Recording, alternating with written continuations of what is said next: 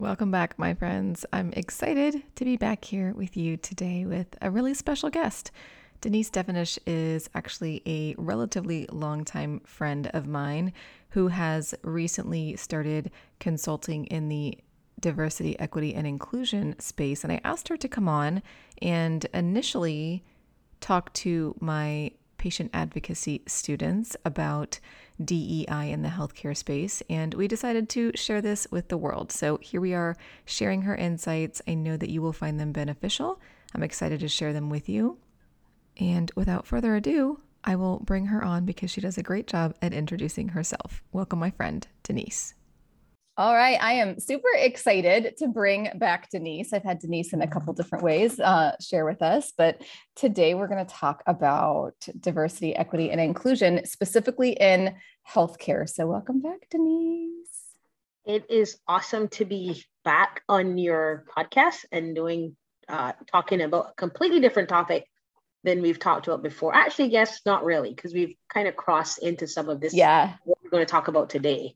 Yeah, yeah, absolutely. It definitely crosses over, and I think that it's important. Um, this was originally intended to be uh, just for my my peace advocacy collaborative for my patient advocates um, who learn from me and we kind of we kind of mastermind together every month and then i told denise this would also be a really great topic to share with my podcast audience so we're going to kind of repurpose this and uh, dual purpose this but i think it's really important but first for those who don't know you i want to make sure that we give you the correct and accurate credentialing and um, and we all know your authority. So i know you have a um, you know a really diverse background. Um, i think it was well i'm gonna i'm gonna let you go ahead and tell. I know you have a bachelor's degree a master's degree and lots of real life experience. So you you share with us what all of that okay. sounds like. So to really get into the diversity part of it first of all i am from barbados grew up in barbados came to the us for school um, went to school here, University of Florida, bachelor's in behavior analysis and a master's in special education. Worked in many different areas, worked with individual disabilities, did protective services with child abuse, and currently I um, own a company that uh, teaches CPR and first aid and uh, also does safety training for parents and environmental fall prevention checks for the elderly and people with physical disabilities. Started a new company this year called Devonish uh, Consulting Group. And with that, I am doing diversity, equity, inclusion training. So this is kind of more where we're going. So with this came about a lot because of what happened back in 2020, which was when you first interviewed me for the first podcast. I've talked about a lot of racial things that for my personal life and things that I've gone through and seen and and been a part of. But what I wanted to focus on, what I wanted to even bring more forward is that the other the other areas of diversity, equity, inclusion, which is not just race, but race, gender expression, socioeconomic issues, how we how we look at people differently based on what we think, and more specifically, or unconscious biases. So, which is even when I do these trainings through discussion, I am I've become aware of unconscious biases that I've that I have. Every single training I've done, I've become aware of another unconscious bias that I've had. So what I try to get with when I do the DI trainings is just to get people to stop, listen, think, be able to recognize what other people go through, including their friends, not just strangers, but including their friends, and then see how they can better make their environment. When I and when I say environment, I mean like your friend group, your family, your community. Instead of only just focusing on world affairs, just focus on what you can actually help with and help and, and just how you perceive stuff. Mm-hmm. So based on, like I said, I am from Barbados, I'm mixed race, I am a gay woman, and all of these things, and I'm a woman, all of these things throughout life in my 50 years, I have had varying forms of discrimination to my with myself and also seeing it. So that is kind of the synopsis of of where I come from with respect to this training and, yes. and this topic. I think it's perfect because it gives real life experience um, and then what you've seen in your professional world and and helps us tie all of that in together to what we can do better and specifically in the healthcare environment which is most of what this audience is going to be interested in so you let's just go ahead and just jump right off into where you've already mentioned which is the unconscious biases that many of us um, are unconscious about.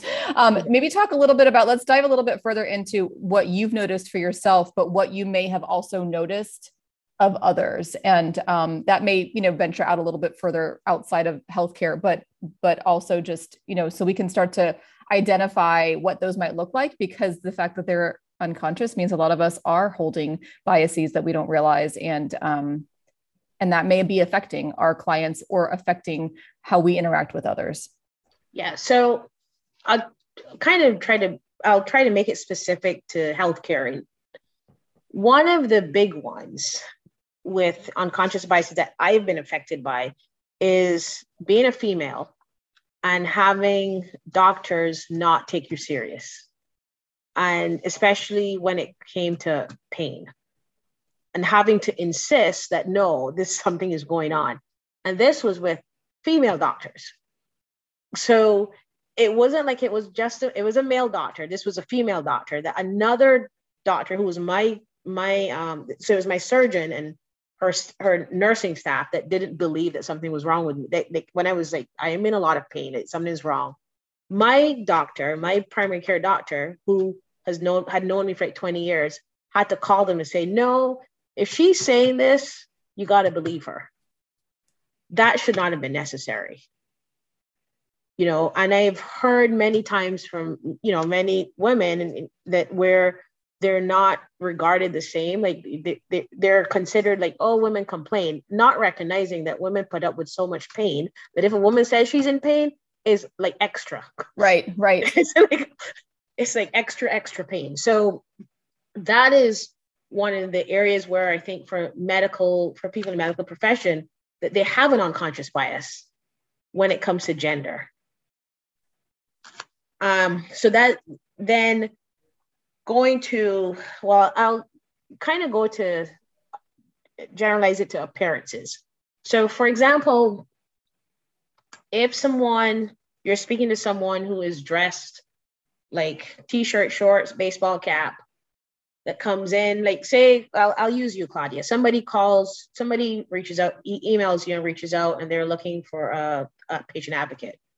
And you're like, okay, they're they're not in, in Florida, so it's a Zoom call. Person comes on and they're dressed a certain way. They, you know, they're dressed very casual, like very, very casual.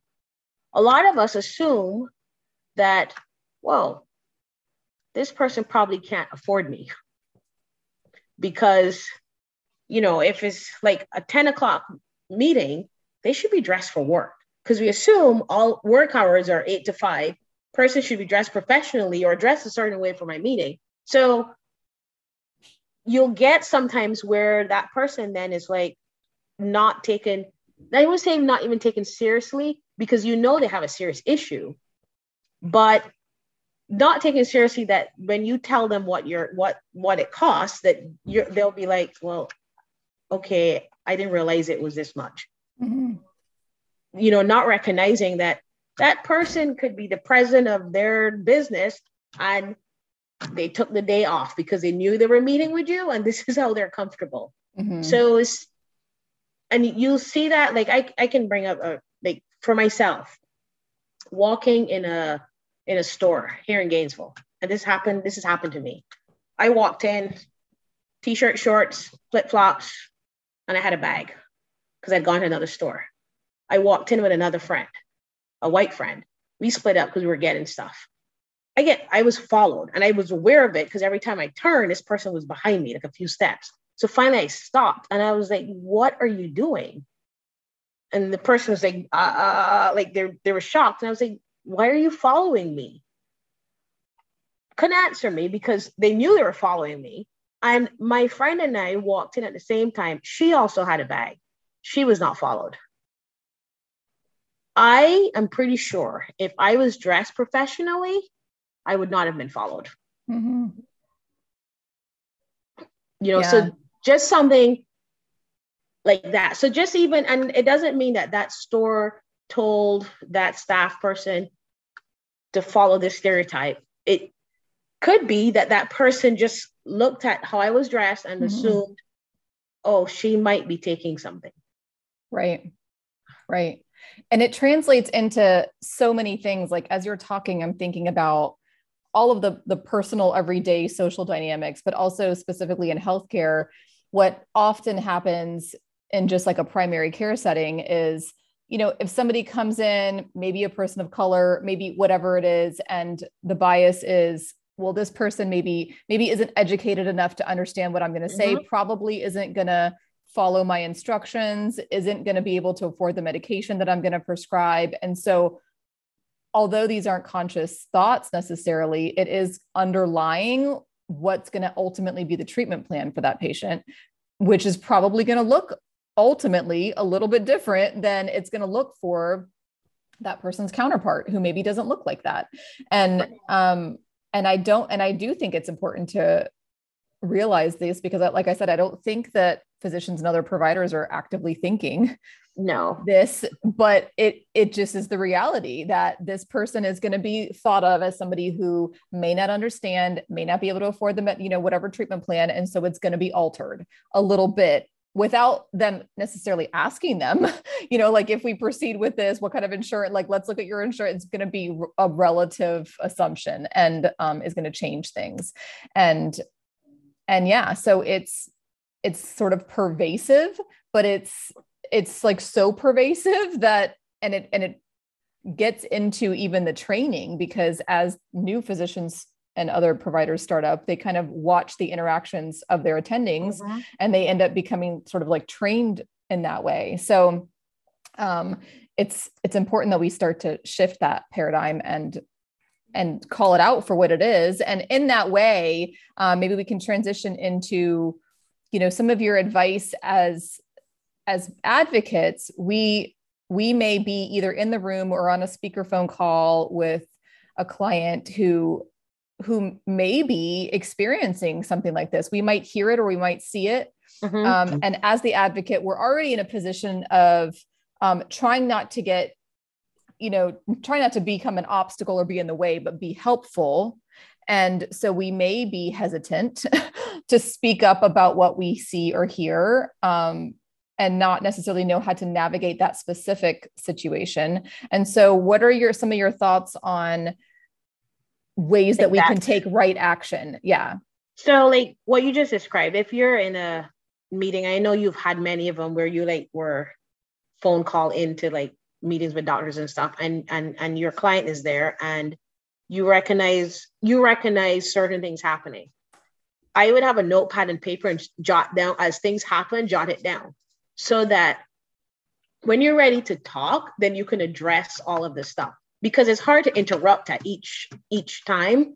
So like then it just gives you like okay you've jotted down four things that you saw happen or you heard happen. And then then you go through them one by one by one including your medical your your patient advocate stuff. But you know it's not it's an indirect call out of these of these people and these things that are happening but in a very professional way and it's a very subtle way but but what it does is that everyone else in that room is well aware when you when you raise that consciousness of this just happened or this was said that oh my god that is that was said. Oh my god i say that or i do that.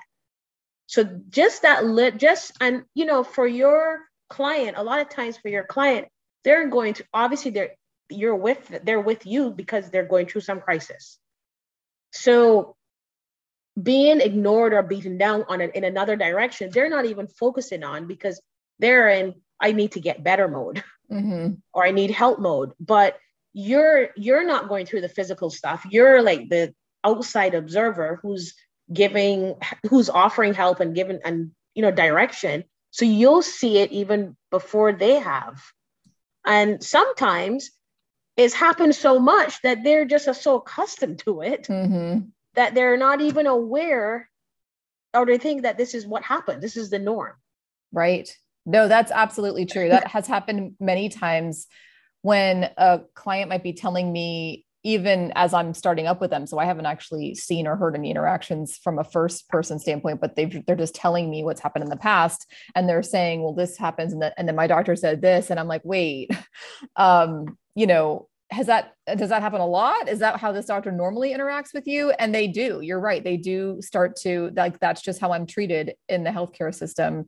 And and it's not they're saying it very matter matter of factly not in a concerned yeah. way or in a way that they think that they can make any difference or change it but in like this is just how it is for me. And i'm and i often will say okay well that's a red flag. We're going to note that and when we're done you know sort of evaluating everything we may get to a point where we need to to reestablish our medical team because we can't accept that nor do we have to but they often don't even realize they have the right to not accept it or that anybody else is going to be any different or like you said that anything even went wrong because they're so used to it that they don't even know that it went wrong. So I like the idea of just kind of taking notes of, you know, what has happened in this interaction that didn't feel right or appropriate, um, and then not necessarily in a confrontational way, but in, a, in right. just a very like matter of fact, you know, these things, mm-hmm. these things are just not an appropriate way to interact in this kind of a setting or any setting for that matter. Um, and then also, and also it empowers the the patient to know that oh like i can speak up for myself that's a thing um mm-hmm. and and ultimately that's our goal as advocates is to get to a point where you know hold their hand until they can start to fly on their own so um, i mean literally you're the name advocate that's right you know so that's and and even though it's more like medical in order for the medical to be to be complete and be good you need all you need the person to be respected yeah. And I mean, when it comes down to it, that is what the whole thing is, is that that person, that, that your client is not fully respected. Mm-hmm. Yeah. You know, when you're not fully respected, you're not fully heard. Right. For sure. Um, let's talk a little bit about um, sort of topics that have come up more recently, which is pronouns. So, okay. um, I, you know, I think that for some of us who who haven't had a lot of experience with this we don't really know how how to navigate it and and we can't just close our eyes or ears to it because it is a real um, it is a real thing and we have to honor and respect our clients wishes and we don't always know how to do that especially when it's something that's sort of new. Um, it's kind of like learning new technology and we're learning we're mm-hmm. learning new social dynamics. And um, i kind of feel like you know my dad at 60 trying to learn an iphone like this is a this is a new thing. Um, and but i don't think of it as something new that's going to go away. I think of it something something new that we need to we need to embrace and understand and and and know how to navigate. So yeah and respect. So so tell us a little bit about your thoughts on um sort of some of the pronouns shifts and paradigm shift that we've, we've so seen recently with a lot of recently and it's probably the past year that is more you see it more pronounced is people are non-binary so they're not identifying as male or female, he or she, but they, they're using the pronoun they. So what you're what you're finding is two problems that a lot of older people have. Number one, they're like, well, they have this person has to be he or she. And then the other problem that, that a lot of older people have is they is plural. So it they're like, well, I can't, I don't understand how you a one person could be a they. And my whole thing to this is Stop trying to understand. Respect it. So if that person, if I tell you today, I I prefer to be my my pronoun of preference is they. Two weeks from now, you and I are talking, and I say to you, well, Claudia, my pronoun of preference is she. Is you go, okay. Even though I change from they to they to she two weeks from now we get so caught up in trying to figure out the why to this and the why to that. It's like, you know, when when um, people were were more coming out, everybody's trying to figure out why. Well, how can you like somebody of the same sex? Like, I don't understand. And this is for somebody who's who was straight. Like, I don't get it. I don't get it. I don't get it. I don't understand. And then finally, it hit. I am not going to understand mm-hmm. because I don't feel that way you know and that is okay. It's the same way who somebody's gay is like, well, I don't understand how you could like someone of the opposite sex. They could say that too, but they don't even say that because they don't care. Because that's not that that is not something that they're worried about. Like what you do, and that's and that's we've we've got into like what we're familiar with. We are like, okay, this is our box, and this is where everything is. So if something something is outside of our box that we construct, then we're like, well, that is wrong. Mm-hmm. Or I don't understand. Like I, I gotta understand. And you don't have to understand, you have to respect. Like yes, you know, and if we just focus on respecting, we don't have to worry, but we try to understand. And and you know, I've uh, just one of my friends was just telling me about one of their friends who is female with a boyfriend, but identifies as they, never been gay. And my friend was like, you know, I was confused for like a day. And then I was like, I'm never going to figure this out. So, oh, well, I like them and I like, I like them and that's good. That's all I, and I was like, there you go. That's all you got to do. Mm-hmm. Yeah. I think that the, it's just a really good point that we don't have to, uh, there's so much in the world we don't understand. So to be able to just open the door to this being one more thing, we don't necessarily, I think because it, it's like, it feels like grammar, right? Like in grammar school, yes. it's very, like mm-hmm. it's this way. And so we go yeah. through grammar school and we edit papers. And so all of our lives, you know, we spent you know 40 50 whatever amount of years doing something one way and to make that be a change from something that was a was a schooling it was an education it wasn't like we just you know it was an opinion it was like this is the way it is and it has always been and so so it really requires an open mind to say i don't have to understand that that's what you wish to be called i'm just going to respect that and then i'm also going to ask for some grace that i might sometimes mess it up because i've exactly. spent i was going to say that yeah like i've yeah. spent 40 years thinking pronouns were in a specific singular plural way and so i'm i'm probably going to screw it up but just know it's not intentional and right. I'm, and I'm, when you do you say, "Oh my gosh, I'm sorry," and you just keep going. You don't stay on it like, "Oh my gosh, like I, you know, I've been doing this for 40 years, and I've like." You just say, "Oh my gosh, I'm sorry," and then you continue what you're saying. Mm-hmm. You know, because people understand. It's it's you know it's it's just like say you're married, you got divorced, and you change your name back to your maiden name.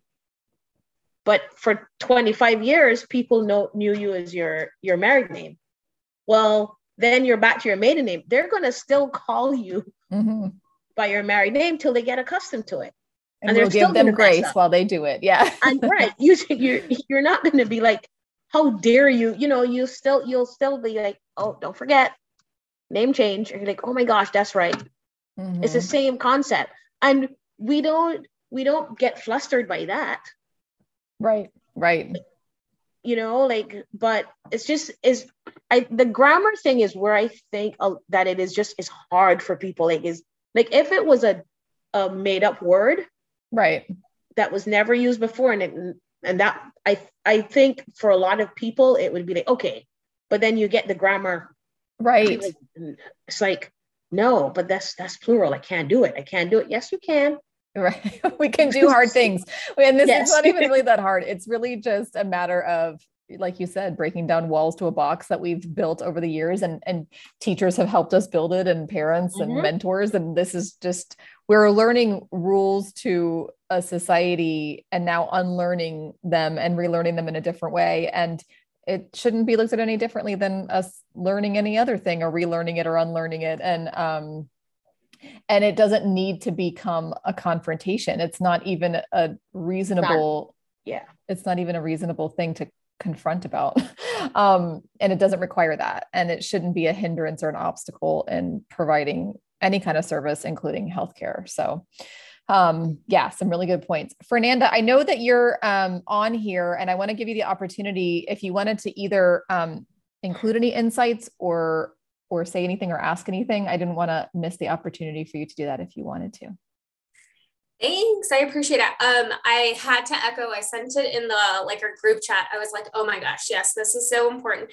Cause um, Denise, I know like so I have a, a Spanish background. So I'm from South America and it is there are like plenty of studies that people who don't speak english as their like primary language don't get the same adequate care that you know native english speakers get um, so we constantly see this in healthcare all the time, not only with people who don't speak English as their primary language, but just like as you were mentioning, like just from how you're dressed or how you speak or any of that stuff. Um, even myself, I'll find myself and I try to catch myself and I'm like, oh, why did I have that assumption? Um, mm-hmm. sometimes there's even like disease specific diagnoses that I, in my head, I'm like, oh, they're going to be whiny or they're going to have XYZ. and then I'm always like, recheck. This is a new person. This is, you know. Um, so it is so predominant in healthcare. So I love that you're doing this um, because it's so important. I just want to know how to how to fix it. you know, yeah. there's there's the fixing is as it happens and you recognize it, that recognition occurs that's 50% of your fix. That's probably 75% of your fix is the recognition. And then as you do it again or whatever, you'll be like, oh my gosh, I just did it again. And the more you're aware of it, then the less you'll do it. You know, yeah. so it's just it it is and as in all of us, there's any behavior that we're accustomed doing, you know, then we we gotta like untrain our mind and our thought processing from like this is like what we do or this is this is the thing to you know, this is how we react in this. And in medical world, you guys are always told, da da da da da, this happens. You're always, you know, you A, B, C, D occurs, then you do E. You know, you're always told that, but you you then get into this. You I it, and I know it happens where it's like a A minus and a B plus and a, a almost D, but so then you just put it as A B C D, because you're like, well, let me just make it this because then I know what to do with that. Like I know this is what we do. And and in, in cases like that, you're because you've like generalized stuff or stereotyped or whatever it is, you could have missed something in that person. Now, what you're talking about with um Spanish speaking, I don't know how many times I've been places where the person is speaking a different language and no one can understand them and and i'm like oh my god this is not going to be good. And you can see the how frantic that person is and they're trying to get across something or with people who are hearing impaired and there's yes. no interpreter. Right. And they're con- and and and like what you'll see happening too is that that person is then looked upon as being aggressive and angry but it's just is because of the communication lapse the frantic happens and they're like trying so hard. And depending on where you are culturally, you're going to be using your hands. And the more angry, the more frustrated you get. I don't use the word angry, the more your hand use comes. And then it looks like, oh, this person is kind of getting aggressive. When all of it is a communication lapse. And I, I could only imagine, I mean, and both of you would know in, in healthcare, how many people are not are not diagnosed correctly because they can't describe their symptoms because of a language issue. Yeah, absolutely. And how much is missed and everything. Oh, yeah. So yeah, it's definitely, I, I mean, it's, it really is impactful. Um, you know, every, I mean, even just care in general, um, how many things are missed because maybe we, you know, we know your chronic pain or you have, you know, uh, ulcerative colitis or what are all these things and we automatically are like okay they're going to need a lot of pain medicine or they're and then we on the reverse side we don't want to enable things so we kind of we're like oh we're going to be more stingy unintentionally um right. you know so yeah it's very um i guess that mindfulness really is going to be a big key factor of like re reminding like catching yourself and then trying to correct it. Yeah. And, you know, this is also where when you work for a bigger company, and especially in the medical field, you have 50 million patients coming. So mindfulness isn't even a thought process, it is next. it's like you're you're into the next so it is so much even harder and i think that's why like with with being a patient advocate when you're with that patient you are with that patient when you're in a meeting with that patient and other providers you're you are there for that patient so of all the people in the room you're the one person that is completely for them you're not thinking about i have another meeting or I got other patients coming in in, in like 15 minutes. I got to be gone. Like you're not in that process. So you're focused on that person. Hence why, like what we talked about earlier, you can catch these things that are happening where they may not be heard speaking of their symptoms or or just like you know reading all the reports from all the different doctors because one doctor might not have read all the reports and you're you're like aware of that your patient might not be even be aware of it. So that's where I think with being a patient advocate and your focus is on that person when you're with them is so different than when there's a because you know I'm I go to a doctor's appointment. You would think the doctor's focus is on me, and yes, but that doctor is also thinking of their next appointment because mm-hmm. they also know they only have so much time with me. Because you know every 15 minutes there is an and especially if you're in the bigger companies, the bigger medical system. Yeah. So it definitely becomes a lot more difficult to be mindful in yeah. The chaos and hustle of a, of a traditional system, which um, both Fernanda and I can can definitely speak to. Right. um, and yeah, right. and Fernanda brought up some good points. And you know, this this goes the biases go go so deep into so many levels um you know beyond race and beyond gender and beyond like it goes into even just like fernanda said it goes into an identifier such as a diagnosis or okay you're on this certain med i and i actually teach a lot of my clients this. When they come to me and I see their list of meds. I'm like, okay, let, let's go through this. I'm going to let you know right now that because you're on XYZ, when you go to your physicians there is an immediate bias. I want you to know what they're th- what they're thinking even though they may not even realize they're thinking. What they're thinking because you're on x y because you're on soma or whatever it is this is what they're thinking. This is going to be a difficult patient. They're drug seeking. They're and and we are working actively against those biases. Like you just need to know that. And um so yeah there there's so many levels to this um well beyond just what the person might look like but how are they labeled? How are they labeled in the medical system? What are they taking? What's their diagnosis? And then there's so uh, so many assumptions and we're working against those. And the and the patients don't know that they're working against those they don't even no, realize it because they were prescribed that a lot of the times they people tell me i never wanted this but i was prescribed it and now now i can't get off of it or now like nothing else works and and now every physician is like I don't want to deal with you. So it's really a very sad, um, sad situation. But, um, you know, and I also want to point out that that it can often sometimes go the other way too. Like I, I mean, you know, throughout medical school, my husband's medical training, um, there were definitely times when um, like patients would wake up after surgery with one of his colleagues who was also Asian and would like, you know, say something about like I don't want the Chinaman to help me or we know whatever and and so there mm-hmm. it can go both ways so this isn't you know and I always like to as an advocate advocate for both sides. And the reality is is there are there can be issues on both sides but we really want to Im- impact what we are in our power to impact. Um, but I would also like to talk Denise and we talked a little bit about before we recorded earlier today about um, how how people might see us when they're looking for an advocate. And maybe if um, you know, our our advocacy group is primarily of a white skin color.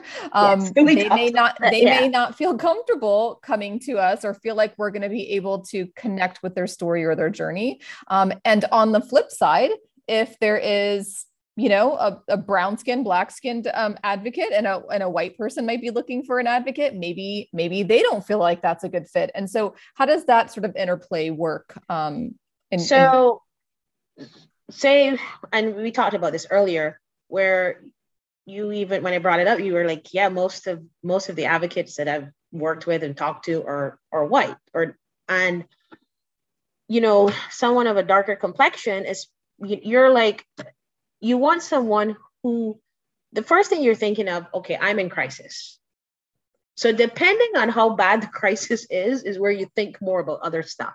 Because if I'm in major crisis, I don't care who or what it is. Like I need help. But if I am like not in a medical crisis, especially if it's not a pain crisis, where I, I'm processing, I'm like, think, I'm the first time I'm thinking, and not, and this is eh, me not knowing you, Claudia.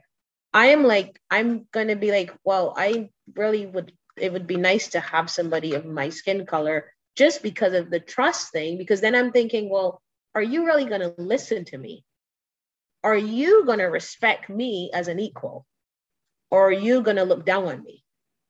And the reason I think that, I wouldn't think that in Barbados, but I think that in the US because how I've been treated. So that's the first thing. Now, if for for advocates that are black or a darker skin color, they're probably not going to get some some um, clients based on the person's like, I'm not working with somebody who's black, and it's going to happen. It's happened with me in my with, with with my CPR stuff. And I, they don't explicitly say that, but you pick it up, you know? So, and then it happens, it happens. It's just nothing you can do about it. You just go, oh, well, mm-hmm. good. They were not for me. Now, the other thing I want to t- talk about too is, well, let's go back to Claudia. That if if I am coming to you and I don't know you, how when I meet you, how you how you work on getting me comfortable with you, being yourself when people go into, oh my gosh, I have to try, then it's fake. And I will pick it up immediately. So you just be authentic and I will get your vibe, whether if your authenticity will come out or it won't. That vibe, like, okay, I feel comfortable with this person. And I'm like, cool, I'm gonna, I will work with you. But if I don't feel comfortable with them, I won't. So I get, you know, I've, I've had a lot of discussions with friends who are white and they're like, well, I want to try harder. I'm like, no, don't try harder because then it's fake. Just be you. If you're a good person and and you might be the best person and the person still doesn't want to work with you because they still prefer somebody of culturally like them, that's okay too.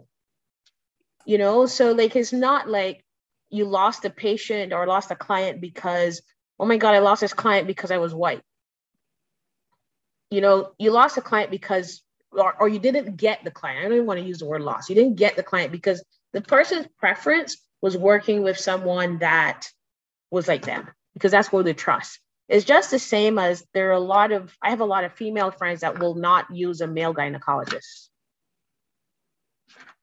And I get that. You know, I had a male, my first doctor in Gainesville was male. And I remember when I was first had I was supposed to get a breast exam and a pap smear from him, and this was 28 years ago. When he was done my breast exam, I'm like, I'm done. And I never went back to him. I was so uncomfortable. And I was like, nope, no more male doctors. Mm-hmm. You know, and you know, so I get it when people have that preference. And that's okay too. Right. Yeah. You know, it makes me think of you know like even some basic services that are just respectful of that like massage you know massage therapists will mm-hmm. often if there's a group will often ask you know what what gender do you prefer? And and it's totally accepted there. Like yeah yeah i mean i'm gonna be naked so mostly naked. So I, I yeah i it's nice to be able to have the choice and not to look at it in any other way other than it's just my preference. I feel more comfortable with this mm-hmm. gender. And um and yeah i completely get the ob-gyn situation and any any doctor honestly a lot of people just want to just feel more comfortable with a specific you know with a specific person. And so yeah it makes me think of as an advocate what i can do better to a lot of people will go to our websites and try to get to know us as much as possible through there before they decide to reach out. And i feel like my um, communication even on my website could be a little bit more um, approach it in a little bit more inclusive way where where mm-hmm. it's where I'm making it known that anybody yeah. is welcome and I don't know that I've been very intentional about that. So just kind of thinking, you know, somebody's it may somebody may not even call me to give me that chance because they don't feel that they don't feel that message and my in my messaging and in my content on my website. So um so yeah and and and then just the reminder i think it's important just to just to be ourselves and not to over overcompensate like oh okay here's here's the client who maybe feeling this way. Let me make sure that they know like just be yourself and treat them like anybody like anybody and it, it's the treating different again. Like here we are doing something different again because we're overcompensating and that's not the goal. The goal is to be like no i'm you know equal across the board which is the part of the diversity equity and inclusion yeah. so so one thing to that which we had kind of brushed on earlier and we we had talked um, that i want to bring up is if you're working with a client who is like racist or homophobic and says stuff outwardly to you, not knowing, you know, like for you, who you're married to, like, you know, not not knowing a bunch of things and how you react to that. Because there's always the okay, this is this is a job. This, you know, I get this is I get paid for this and I need to get paid in order to live. I need to, you know, this is work. And then there's also the this is a line that you crossed and I can I no longer want to work with you. And then there's the in between of the two of where you're like, okay, I will let you know that I don't agree with what you said or how you're acting. However, I will I will just let you know not rudely, not in a confrontational way, but I will let you know, look, I am not comfortable with that. Or what you just said is whatever it was that they said, you'd let them, you just tell them, this is how I feel about it. Because, and I think it's important that you let people know when they say things that you recognize that are like hateful and just and not in a in an argumentative way because one you're letting them know that I don't feel this way. So because your silence is giving them that check mark, like, cool, you agree with me. But also, number two, it makes them have to think and look at themselves. Mm-hmm. And yes, a lot of people, they're they're never gonna change, but you have those other people that will that actually might be like, oh, and listen and reckon and start to think like is what I'm saying. Oh my gosh, did I I do this, or this is what I believe. You know, and, and you you hope that's the case, but that will not always be the case. But what you're doing is st- standing up for your integrity. You're standing up for yourself and your ethical and moral self. And so I think that is also important. However, I do know that there's some sometimes it takes a lot for a person to be opposite to say that something opposite to someone especially someone they're working with or to a boss or even a family member it takes a lot. So it, you know you may be you may have a patient advocate who is a new patient advocate so they're really new at this and they're still like kind of shy.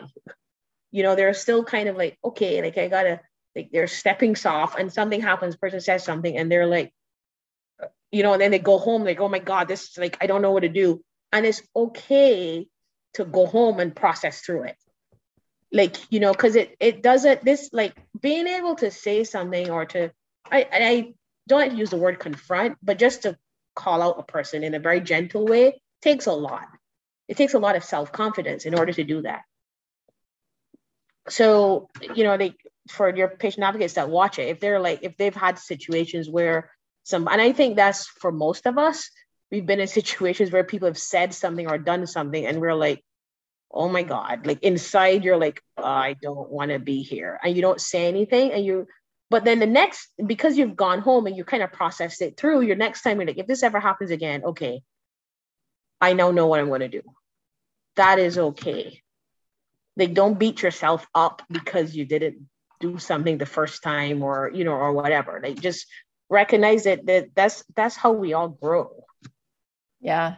Yeah. And specifically in the advocacy world, our willingness and ability to to stand up for for being respected is a way for us to model advocacy in general like i'm going to stand up in a non-confrontational non-aggressive way that mm-hmm. this this was not appropriate to me and it didn't feel right to me and in doing so gives the message that you're allowed to say the same thing if this happens to you, whether it's in a healthcare environment or otherwise. And so I do think that we're always modeling behavior that we're trying to teach and encourage our clients to use also. So and if we don't, if we if we hold back, then that becomes more of the habit and we become begin to model even maybe we don't consciously realize it but we're modeling not speaking up and that's not that's not what we're trying to do. So right. um, all right as we wrap up i know we've, we've been talking we could probably talk forever because it is a really uh, good relevant topic. Uh, fernanda i wanted to give you uh, one more chance before we just wrap up if there's anything else you wanted to say. Um, i really appreciated too claudia the comment that you made that with the clients that sometimes you let them know already like beforehand hey this is what you're up against whether it be like oh because you're on these meds or this in your background. Um, so that was actually i'm like oh i'm going to use this. Um, because even just that disclosure of hey we're not intentionally doing these things but because it's in your chart you are taking whatever suboxone or whatever we autumn as providers we're honed in on knowing and already kind of seeing that like okay these are the tendencies that go with that. Um so i loved that. Um and everything's been super uh helpful in helping me you know bring forth like being mindful in these actions and then kind of how to do it because I'm not confrontational at all. And I'm always like, oh, what do I do? And then I'm heavy after of being like, I can't believe this just happened and I didn't do or say or act, you know. Um, so, yes, super helpful. I appreciate it. yeah, I think it was a really great conversation to have and, and one that we could continue. And it is um, very much like the pronouns, you know, this is going to be kind of an ever fluid and changing situation. In fact, my son, I was talking to him earlier and he said um, that there are, and this kind of goes along to what Denise said earlier, that there are now I think he said neo pronouns, where like the creation of new pronouns are happening. And it may be for that reason that we just talked about earlier, which is mm-hmm. we are so set in in grammar school. And so like, do we just need to create a new language around this so we don't get stuck in, well, we were taught a certain way. So um, it's a fluid conversation that will probably change and, and need to be readdressed. But thank you so much for coming on, Denise, and sharing your insights with us. My pleasure, always. Thank you so much to Denise for coming back on the Minding Wellness podcast and sharing her insights with us. As always, if you've enjoyed this or any previous episode, I would so, so appreciate a honest review on iTunes as it helps others find me as well. You can also send me any notes you would like. Just go to speakpipe.com slash minding wellness. I would love to hear you and get any feedback you have for me. Looking forward to seeing you here again next time.